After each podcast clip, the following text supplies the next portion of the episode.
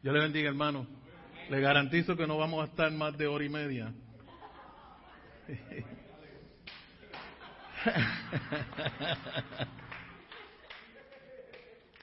Deja decirle que el Señor tiene un sentido de humor. Para prepararme para un mensaje coge mucho. Primero los nervios y sé que tengo que estudiar bastante para traer la palabra de Dios. Y por unas cuantas semanas estoy estudiando y escribiendo, estudiando y escribiendo. Y anoche, mientras estoy sentado leyendo mis notas, el Señor me cambia el mensaje. Eso es un sentido de humor. Tú crees que tú vas a hablar lo que tú quieres hablar, pero yo tengo algo diferente. Teníamos, el título de mensaje era espectador o seguidor. Y yo iba a traer el mensaje de la perspectiva de la gente, que la multitud que estaban viendo a Jesús central. Y él me dice, habla del burro. Habla del burro. Dice, no, pero las multitudes estaban gritando, sana, aquí viene el rey. Habla del burro. Y yo dije, ¿cómo voy a traer un mensaje de un burro? Pero fíjense que eso, algo tan insignificante, está memorializado en la Biblia eternamente. Un burro trae a nuestro rey a Jerusalén. ¿Y por qué un burro? Nosotros sabemos que los burros son tercos. Y más un burro que no está, how do you say, broken, quebrantado o yo no sé si ustedes ven el, rodeo, pero cuando uno se sienta en un caballo o un torro que nunca ha tenido una carga encima, empieza a patalear y empieza a brincar, pero son instintos que tienen para protegerse. En la superficie hay tres razones por las cuales Jesús escoge un burrito. Primeramente era cumplimiento de la profecía en Zacarías 9:9. Segundamente, en tiempos antiguos bíblicos, un líder montaba en un caballo si venía en guerra, pero montaba un burro para significar que venía en paz. Y en tercer lugar, Jesús usa un burro para conectar con la gente común, como tú y yo. Pero si buscamos un poquito más profundo todavía, encontramos otras razones el burro estaba disponible, listo para ser utilizado. Jesús sabía que el pollino estaba allí y envió a sus discípulos al lugar exacto donde lo iban a encontrar. Ustedes no están aquí por coincidencia. Y cuando los dueños del animal se les dijo que el maestro tenía necesidad de un burro, no protestaron. Imagínate que alguien te venga a ti, te quiero coger el carro prestado y quizás en dos o tres días te lo traigo. Tengo que hacer una diligencia. Uno va a pelear, uno va a decir que no. Aquí él sabía ya que los discípulos iban a venir a hacer una pregunta media rara, ¿verdad? Queremos coger prestado el burro y su pollino y se lo, se lo devolvemos después. No pelearon. El burro estaba disponible y el Señor sabía que no iba a haber protesta.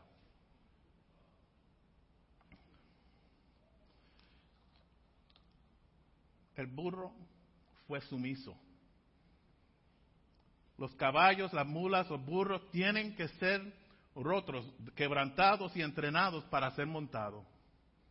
Tienen que aprender a aceptar la carga de un jinete para responder a su dirección y orientación.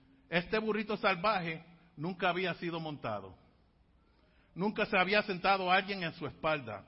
Pero cuando los discípulos lo trajeron a Jesús y ponen sus vestidos en su espalda como silla de montar, fue sumiso. No existe registro en la Biblia o en la escritura que el burrito protestó, resistió o se rebeló. Él no podía saber lo que estaba sucediendo o lo que, lo que, lo que le esperaba. Un momento estaba tranquilamente atado, mirando quizás a la casa de donde de los dueños, y vienen dos extraños, lo agarran, lo arrastran y se lo llevan. No protestó, fue sumiso. A veces nosotros queremos saber el fin de la historia antes de meternos en algo. Queremos ver la luz al fin del túnel para saber si es mejor ir por ahí o no. Queremos saber, a veces nos ponemos tan orgullosos que queremos pedirle a Dios, no, pero dime a dónde me vas a mandar para, antes de yo ir. O si no, que busca otro. Pero Pedro advierte en primera de Pedro 5, y 5, 5, 5 y 6. Dios se opone a los orgullosos, pero da gracia a los humildes. Así que humíllense ante el gran poder de Dios y a su debido tiempo Él los levantará con honor. Cuando Dios nos llama a hacer algo, no hay que preocuparse, no hay que avergonzarse, no tienen que tener temor que alguien lo va a malinterpretar o incluso rechazarlo. Mi verso bíblico favorito es en Proverbios 3, 5 y 6, que dice, confía en el Señor con todo tu corazón. No dependas de tu propio entendimiento. Busca su voluntad y en todo lo que hagas, y Él mostrará cuál camino tomar. Si Él te llama, confía que Él te va a llevar hasta el fin. A veces tenemos que seguir hasta ciego, sabiendo que Dios está con nosotros. Fue disponible, fue sumiso y el burrito no tuvo miedo. Imaginas un tiempo más difícil y temible que lo que experimentó este burrito. Ser mortado por primera vez. No tenía preparación, no tenía entrenamiento, es arrebatado de su madre por extraños. Otro extraño se sienta en la espalda como su primera carga a través de callejones angostos. Esa experiencia sería para excitar cualquier animal y hacerlos nerviosos y asustados. Pero, pero, el burrito no pateaba como animal salvaje, no intentó escaparse, solo siguió adelante llevando a Jesús donde él tenía que ir. Y yo me imagino el Señor sobándole la cabeza al animal, diciéndole, no tengas miedo, no temas, estoy contigo. Y en las circunstancias más confusas, con las multitudes alrededor, el burrito se mantuvo tranquilo él solo siguió haciendo lo que estaba supuesto hacer. Ir a donde estaba supuesto ir. Todo porque Jesús iba con él. Hermanos, yo no sé cómo Dios trabaja a veces.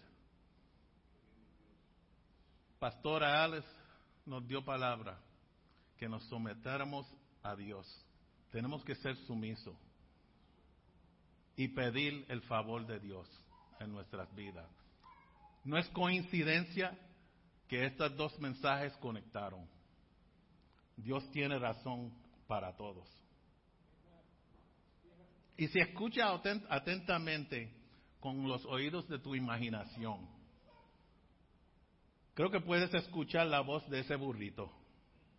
Está diciendo, si Dios me puede usar a mí, él puede usarte a ti también. Nadie es demasiado pequeño o insignificante para tener un lugar en el servicio de Dios. Solo tienes que estar disponible, sumiso y llevar una vida abierta, una mente abierta para lo que el Señor tiene para ti. Él nunca te va a dirigir mal. No tienes que tener miedo cuando el Señor te llama. así como hizo con el burrito. Su presencia, su tacto calmará tus temores y te mantendrá en sus caminos, no importa lo que suceda a tu alrededor. Tal vez usted no ha hecho algo grande y significante en tu vida. Quizás estás sentado en el asiento de la iglesia como espectador, pero tu, tu vida puede ser diferente. Si estás disponible, si estás sumiso, si estás sin miedo y dispuesto a seguir, ¿quién sabe que el Señor puede hacer contigo para impactar esta iglesia, esta comunidad o hasta esta nación? Después de todo, ustedes son más importantes que un burrito. Y la primera vez que él fue montado, llevó al rey. Decide hoy si vas a ser espectador sentado ahí o vas a ser sumiso y abierto a lo que el Señor tiene para ustedes. Hermanos, vamos a inclinar nuestros rostros. No fue coincidencia que él usó un burrito. No fue coincidencia que las multitudes estaban ahí no fue coincidencia que los mismos que estaban gritando Osana, a unos cuantos días iban a, gritar crucifícale. Eso es el plan perfecto de Dios. Y si no suceden estas cosas así como Dios ah, las puso a caminar, no tendríamos el Salvador.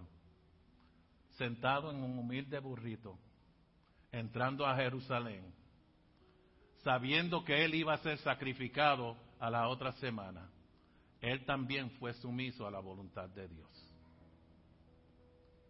¿Qué quieres hacer con tu vida? ¿Quieres ser sumiso a Dios? ¿Quieres tener un corazón abierto, una mente abierta para ver lo que el Señor tiene para ti? Solamente tienes que decir, úsame Señor. Y Él te alcanza ahí donde tú estás. Alcanzó a un burrito atado al frente de su casa. Te alcanza a ti ahí donde estás sentado. Y Él puede hacer grandes cosas contigo. Tú no necesitas un doctorado para enseñar una clase de niños. No necesitas ser poeta y tener forma con palabras para traer palabras de aliento a alguien que está adolorido, alguien que está con, con una pesadura encima. Solamente tienes que decirle, te amo y estoy orando por ti. Eso no es ciencia.